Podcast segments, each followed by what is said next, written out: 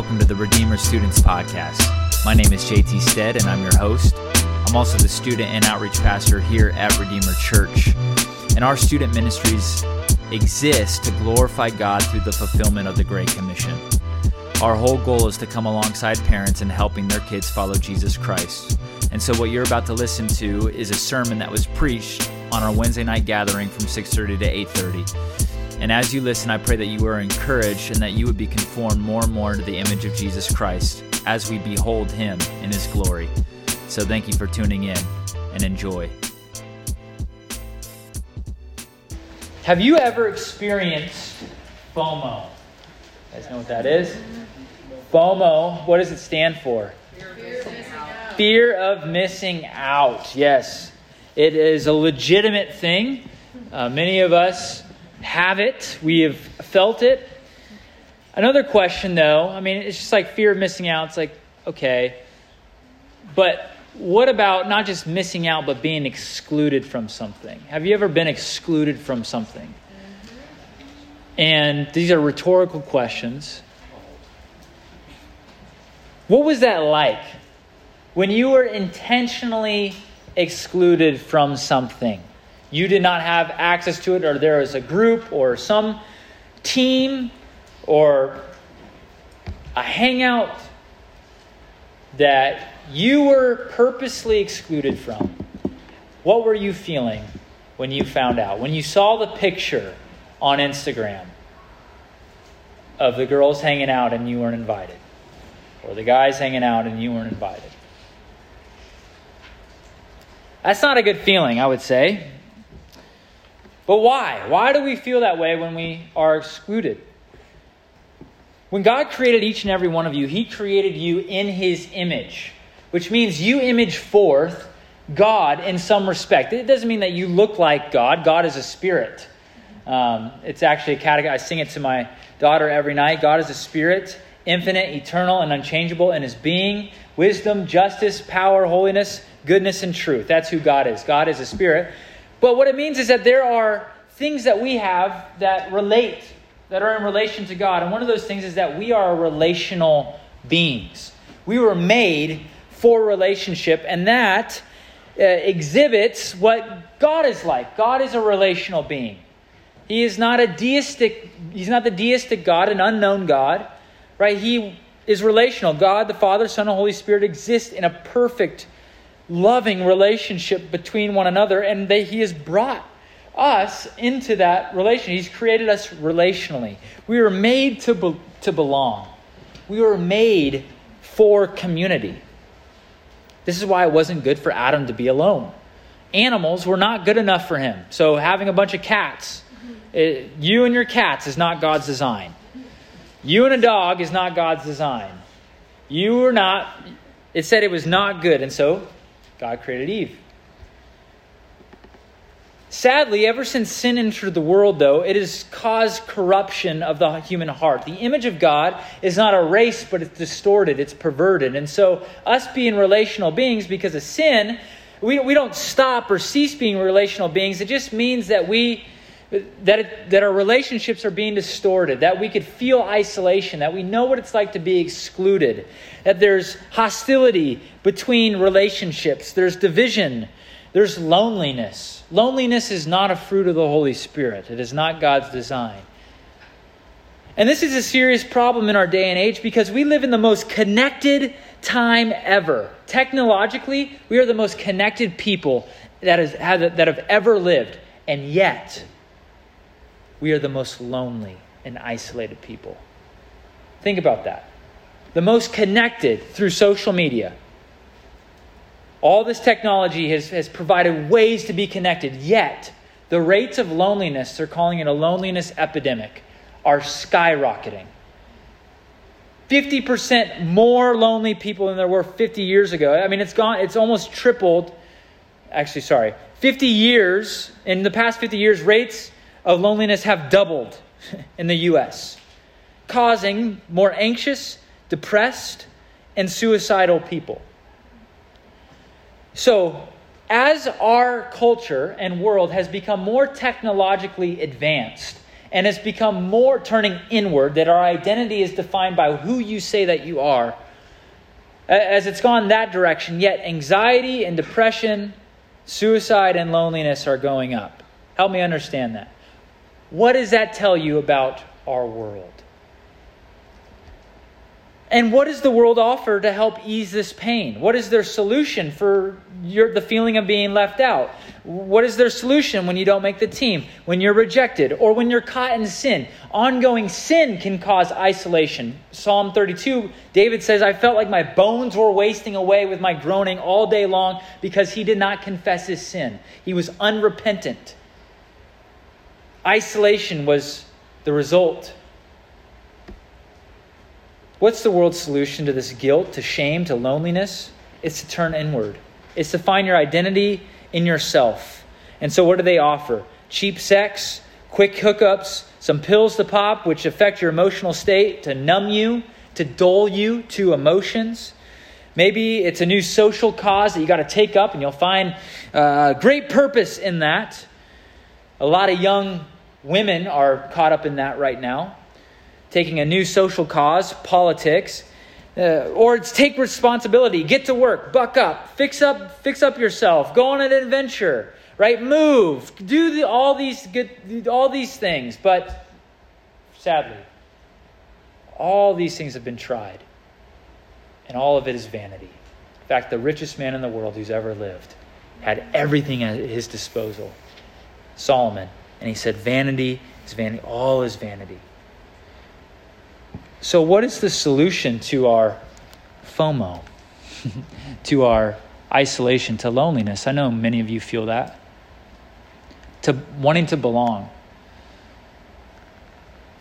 Tonight, I want to give you that solution in Christ. I want to give you the solution to this belonging problem that our culture has, that I know many of you have.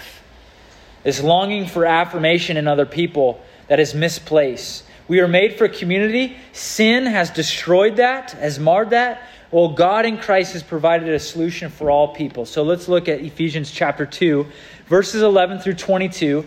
And as we looked at last week, we saw this Jew and Gentile relationship. There's extreme hostility between the two, but God in Christ Jesus is making peace by the blood of Christ. And we're going to see this, Uh, we'll see the result of this, which will be our, our main text, will be verses 19 through 22. So let's start in verse 11. Therefore, remember that at one time, you Gentiles, Ephesians 2:11, you Gentiles in the flesh, called the uncircumcision by what is called the circumcision, which is made in the flesh by hands.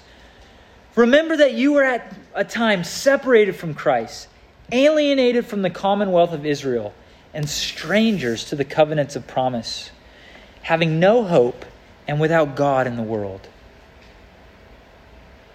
But now, in Christ Jesus, you who were once far off have been brought near by the blood of Christ.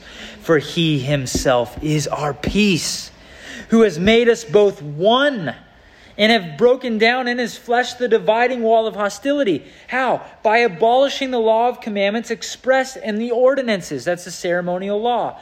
That he might create in himself one new humanity a new people of God in the place of two, so making peace. And he might reconcile us both to God in one body through the cross, thereby killing the hostility.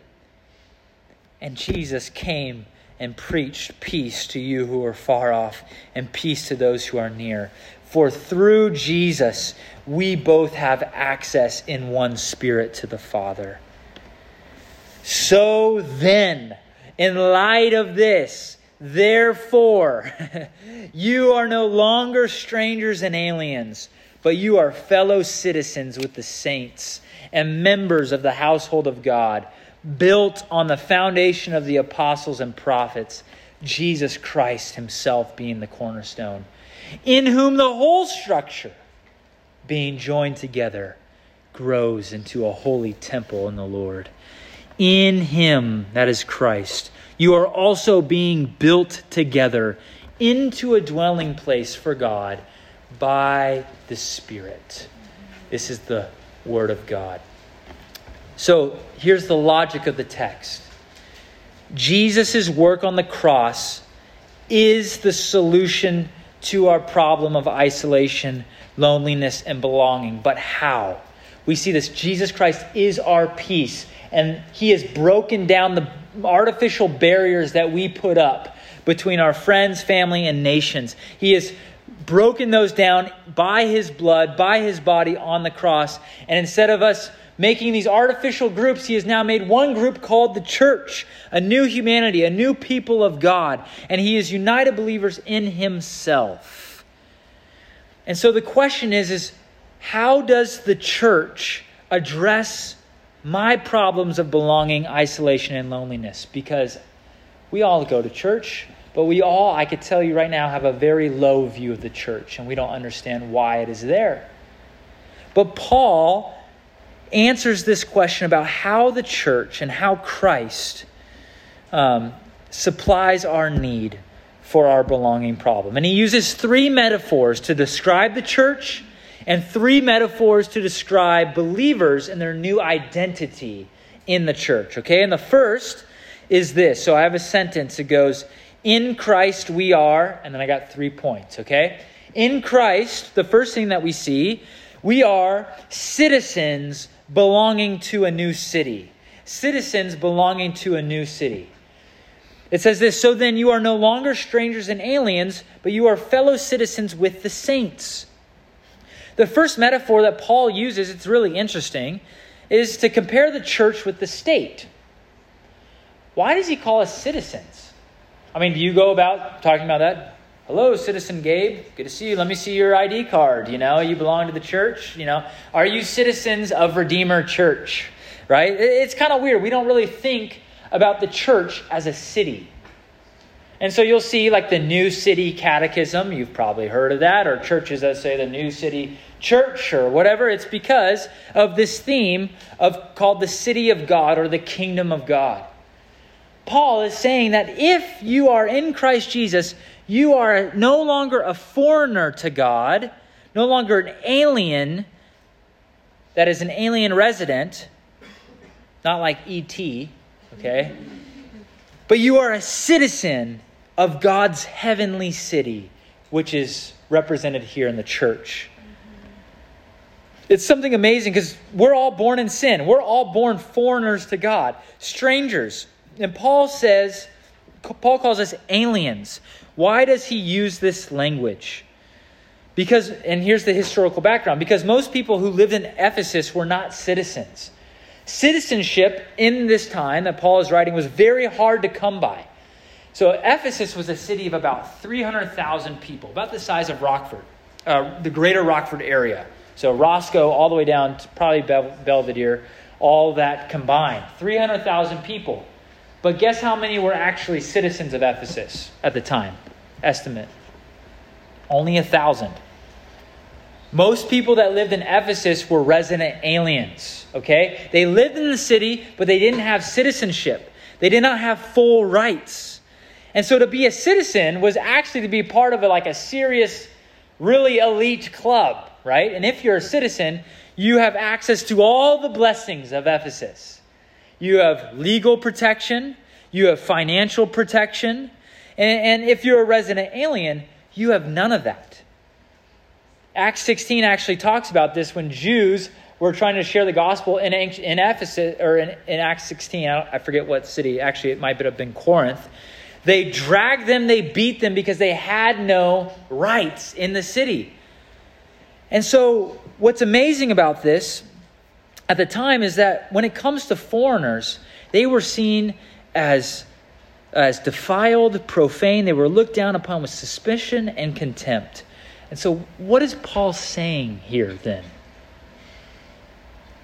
When he says, You are no longer strangers and aliens, but you are fellow citizens. He's saying that in Christ, you who were once alienated, lacking privileges, lacking rights, you who once had no blessings, now in Christ, are fellow citizens. Two things had to happen in order, I totally missed this. Two things had to happen in order to get a citizenship in Ephesus. Two things. One, you either had to know someone who would grant you the citizenship, just give it to you. Or, secondly, you had to pay a very high price for it. Paul actually paid for his citizenship to become Roman, though he was a Jew. So you could either be granted this citizenship or you must pay a high price for it. And in the same way, how do we become citizens of the heavenly city? You must be granted it by a free gift. And two, it must be paid for. And, it, and the price was this the price is perfect, exact, entire personal obedience to God's law. That's how you enter into God's heavenly city. That's how you enter into the church, right? By believing Christ. But, but in order to enter in, you need to have perfect obedience. And Christ did that for you. Christ is your obedience, He is your access. He grants eternal life to you. And those who believe on Jesus Christ are given that access, are given are, that price has been paid on the cross. Colossians 1:13 says this, he has delivered us from the domain of darkness, the city of darkness, and transferred us into the kingdom of his beloved son, in whom we have redemption and the forgiveness of sins. Why does this matter? Because your identity matters. Who you are will determine how you live. And if you are in Christ, you are a citizen of heaven. Yes, you're a citizen of America, but your allegiance is to God, who is the rightful king. You are to have an eternal perspective. You're, you're actually, as Christians, we are foreigners here on this earth. Yeah, I'm an American citizen, but I'm really, I have way more in common with my Indian brothers and sisters in India or my African brothers and sisters in Africa than I do with fellow Americans here. I have more in common with believers of other countries than I do with my fellow countrymen here because of Christ. We are all citizens of heaven, and the citizenship will not look like one nation, it'll be all nations, tribes, and tongues. And so the point, that practical application is this are, is your eyes set on this earthly kingdom? Or is it set upon your citizenship in heaven? This is not your home. You belong to a different place if you're a believer. That's good news because this place is pretty terrible. And Christ came to save it. the second option, the second application, when I think of a city, when I go to Chicago, you know what drives me nuts? Is there's so many people. Right? I actually hate going to the city, but I cannot wait to get to heaven because there will be tons of people and the fellowship will be amazing. Yes, even you introverts, all that you will not be introverts anymore because the Lord will redeem that, right? he will. And I'm not saying extroverts are better, you know. Not saying that.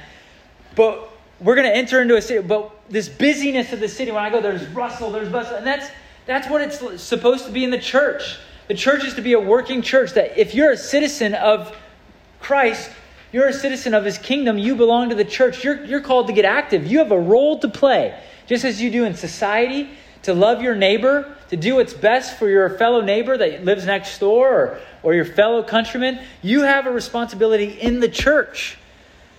You're to get busy proclaiming Christ. That's what you're called to do, to set your eyes on eternity. That's why this matters so much. So when it comes back to belonging, if your eyes are just set on this world, it's going to lead to despair. It's going to lead to isolation. But if you could remind yourself that you belong to a city filled with people of every tribe, tongue, and nation that love Jesus, that Christ dwells in them, you could be reminded that, that you're not a second class citizen, but that you are a citizen of the King. I love this. Philippians 1 you could write this reference down Philippians 3 17. Listen to what Paul says. What's the application of this? He says, Brothers, join in imitating me and keep your eyes on those who walk according to the example you have in us. For many of whom I have often told you and now tell you, even with tears, walk as enemies of the cross of Christ. Their end is their destruction, their God is their belly and they glory in their shame, with minds set on earthly things. But our citizenship is in heaven, and from it we await a Savior, the Lord Jesus Christ, who will transform our lowly body to be like his glorious body by the power that enables him even to subject, subject all things to himself. Do you realize who you are in Christ and what you have? My brother, he's in the Coast Guard, and he's down in Panama City, Florida. And he was just moved to the Keys. You're like, whoa, the Florida Keys, that's pretty cool to be stationed there. Um, surfing every day, sharks everywhere, bull sharks. He was fishing and he caught a fish, and a bull shark ate that, that fish off his line. Pretty crazy. But the main job that he has been doing there is he has, as the Coast Guard, they're called to guard the border. And there are hundreds and hundreds and thousands of Cubans that are trying to escape communism. They are dying to become citizens of America. And, and what Joey has to do is they catch, he catches these, these men and women, and sometimes very famished, sometimes on the on they're rowing 90 miles across the ocean to get to freedom because they see the value of the citizenship here. And it's so sad because the federal government uh, says pretty much when they pick them up, they deport them right away. Yet the southern border is wide open. Anyways, really sad. It's because most people that are coming from communism are going to be conservative. It's really e- evil. And so the point is this is they see the wealth. They see the the the privilege of being an American citizen. Do you see do you have that same mentality when it comes to being a citizen of the heavenly city? Is, is that I just long, I just want to be a part of it. I just want to give myself to it. I'll give my life for it. That's kind of the, it, it is, it is such a privilege. We're citizens of a heavenly city. This leads to point number two. The second metaphor that Paul uses is that in Christ, we are children belonging to a new family.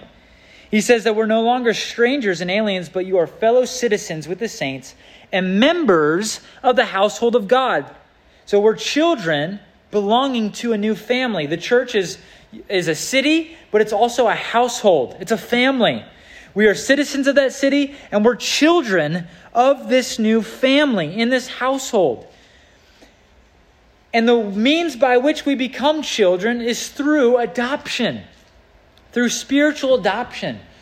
Each and every one of you, you all grow, you all have different earthly families. But every single earthly family can be put into two categories.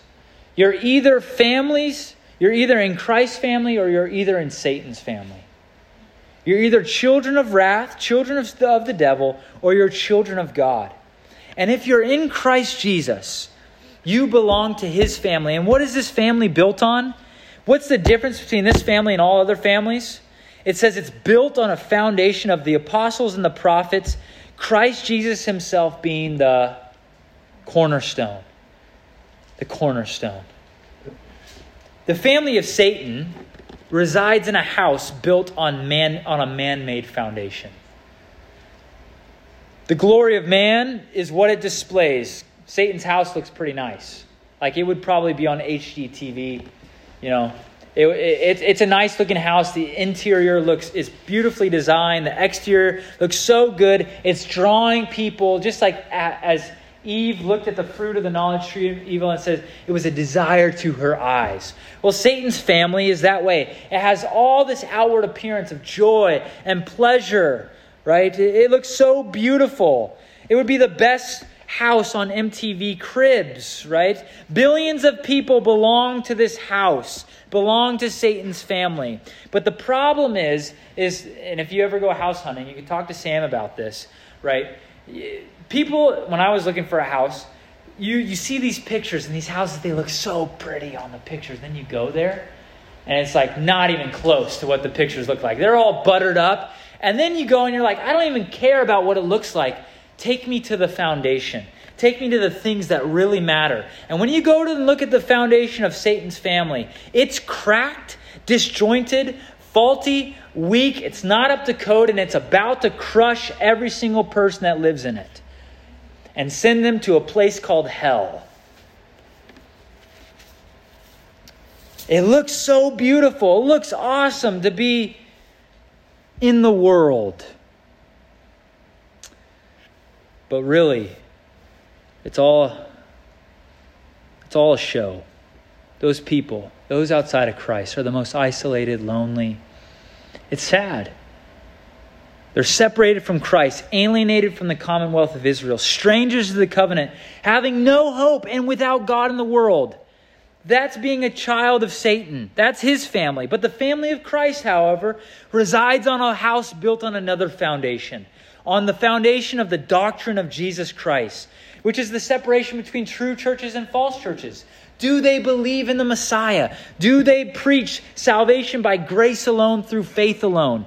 The, the Roman Catholic Church says, says that we're the true church, but they're not built on the foundation of Christ. Satan has churches as well. They look great on the outside, but they don't preach Christ. They don't believe in sound doctrine. But those who are in Christ reside in a house built on him. Jesus is the foundation. 1 Corinthians 3:11 says, "He is the cornerstone." And so a cornerstone, if you don't know what that is, when you're laying the foundation, the cornerstone would be the chief stone. It would be the first stone laid down. And all the other stones would be joined to it. Without the cornerstone, you don't have stability. You don't have a secure structure. It's the most important. Uh, it's the most important piece to the building, to the structure, and that's what Jesus is. Is he not? He is the most important thing in our lives. And those who have trusted in Jesus Christ, who have staked their life upon him, you've been adopted into a new family. That's who you are. So when people say, "Hey, what do you do? Who are you? you could say, Hi, my name is JT Stead and I'm a child of the King. That should be the first thing. Not a, bat, not a basketball player, not someone who does theater, not some you're not you're not defined by what you do. You're defined by what, who Christ says that you are. And if you're in Christ, you're a child of Him. And there's nothing that can remove you from that household. There's nothing. Membership into God's family is given, it is not earned. So the question is, is how do we receive membership? Ephesians 1 5 says this In love, he predestined us for adoption as sons through Jesus Christ. Your only hope is to trust in Jesus Christ. He is he is your only hope of salvation. He is the only he is our older brother. He is the first Son of God. And those who are in Him are in His family. What's the application here? I got two, two applications here. 1 John 3 9 through 10. This is why this is important. He says this No one born of God, when he's born of God or is a child of God, makes a practice of sinning, for God's seed abides in him, and he cannot keep on sinning because he's been born of God. By this it is evident who are the children of God and who are the children of the devil. Whoever does not practice righteousness is not of God, nor is the one who does not love his brother. Friends, if you are a child of the King, if you're a son or a daughter of Christ, there's nothing that will take that status away from you. And so the way that you live the Christian life now is in light of who you are in Christ Jesus. You are to live and carry on the family resemblance, right? You are to resemble your Father in heaven. And the two ways that John says by doing that is whoever does not practice righteousness is not of God. Whoever does not love the things that God loves and hate the things that God hates is not a child of God. It's not that you're earning salvation by doing good things. It's that because you've been saved, now you want to live for Him. Those who have been saved inevitably show that they love God through the way that they live. And then the second thing is that the one who does not love his brother is a child of the devil. so, how do we know who are the children of God? Those who pursue righteousness and those who love one another. Those who love one another. Peace love for one another, sacrificial, self denying love. Does that characterize your life? Remember, it's not to earn salvation, it's because you have been saved. It's because you are a child in God's new family. And the last thing, last metaphor so the, the church is seen as a city, the church is seen as a family, and now the church is seen as the new, te- new temple. In Christ, we are living stones belonging to a new temple. Living stones belonging to a new temple. So it says this look at verse 21. It says, In whom, that is in Christ, Jesus is the cornerstone, in whom the whole structure is being joined together, is growing into a holy temple. In him you are also being built together into a dwelling place for God by the Spirit. How do you gain entrance into the heavenly city? By the Spirit. How do you gain entrance into the heavenly family? By the Spirit. How do you gain entrance into, be, into the temple of God that is perfect communion with Him? By the Holy Spirit. The point is this if you are a believer, God is taking you and all the other believers worldwide in every age, and He's building this great temple, this spiritual temple a dwelling place for God. And you are a part of that. You're a piece of that. And so, what is this? This is giving us the solution to our problem of belonging. You have a, a place. When you do not show up to church as a believer, when you aren't consistent, it, eh, picture the church as a big Jenga block, okay? It's just perfect, joined together by Christ. Christ is the glue right? And when you're not there, I'm just going to pull out one of those pieces, right? I'm going to pull out another one. When you're not joined to the church, you're not growing together, you have a part to play. And when you're not there, it's affecting everyone else, is the point. To remove a stone out of the, a real temple might cause it to crumble. Move multiple stones, and it will fall. But what Paul is saying is that if you're in Christ Jesus, he is taking you along with all these other believers and he's making this new beautiful temple, the first wonder of the world, that, that, that would go against the temple to Artemis, the sex goddess in Ephesus. It was the seventh wonder of the world. And so Paul is playing on that language. He's saying he's making a new temple. And this temple is beautiful. It's not just a temple that will be in Israel, but it's a temple that will fill the whole entire earth. And it's a temple of every, every person who is trusted in Jesus Christ, who is indwelt by the Holy Spirit. This is an international temple being joined together by Christ, the glue. And then it says, being built together. Jesus is the builder. How do you grow in the Christian life? By Christ. Christ is the builder. And so what's the what's the application here? The Jenga illustration you have a part to play. There's this idea that it's, it's really that the reformers came up. It's called the priesthood of all believers. Because what the Roman Catholic Church did is it said that you did not have access to God unless you went through a human priest. In fact, you can't even read the scriptures. The priest has to interpret it from the Latin Vulgate. You can't have Bibles to study. The only access you have to God is through a priest, a human priest. But the reformers came along and said, no, Jesus is the great high priest. Your access to God is through him. And all those who have trusted in Jesus Christ are now a priesthood of all believers. Just as the priests were to take care of the temple, you are priests. Each and every single one of you are priests in God's holy temple. And you have a role to play that is to proclaim the excellencies of Christ, that is to cleanse the temple that by confronting and exposing sin it is to disciple. It is to protect from false doctrine. It's to build one another up in love. 1 Peter 2 4, I want to end with this. And why don't you turn there? Go to 1 Peter 2 4, because it kind of brings this whole section together and talks about us being a royal priesthood before God. And so I want to really confront this idea that the pastors are the ones that do all the work. The pastors are the professionals and you don't have a part to play. That's a lie. If you are in Christ Jesus, you are a priest in his church. you have a role to play. 1 Peter 2. 1 Peter 2. 1 Peter 2 4 says this. It's a beautiful section.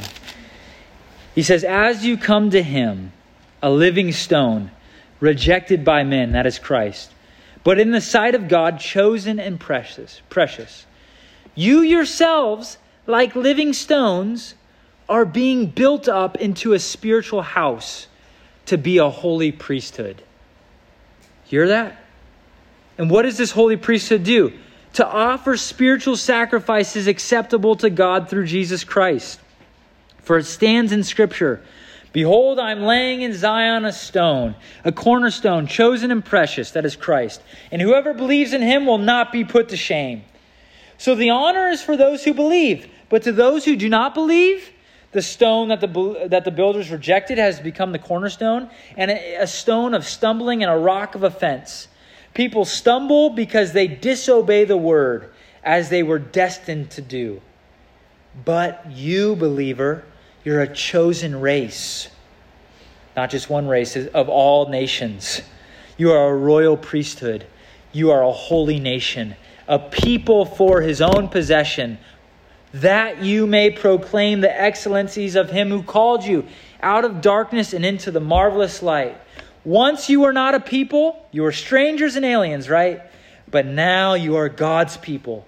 Once you had, had not received mercy, you lived without God in the world with no hope but now you have received mercy. Now look at this.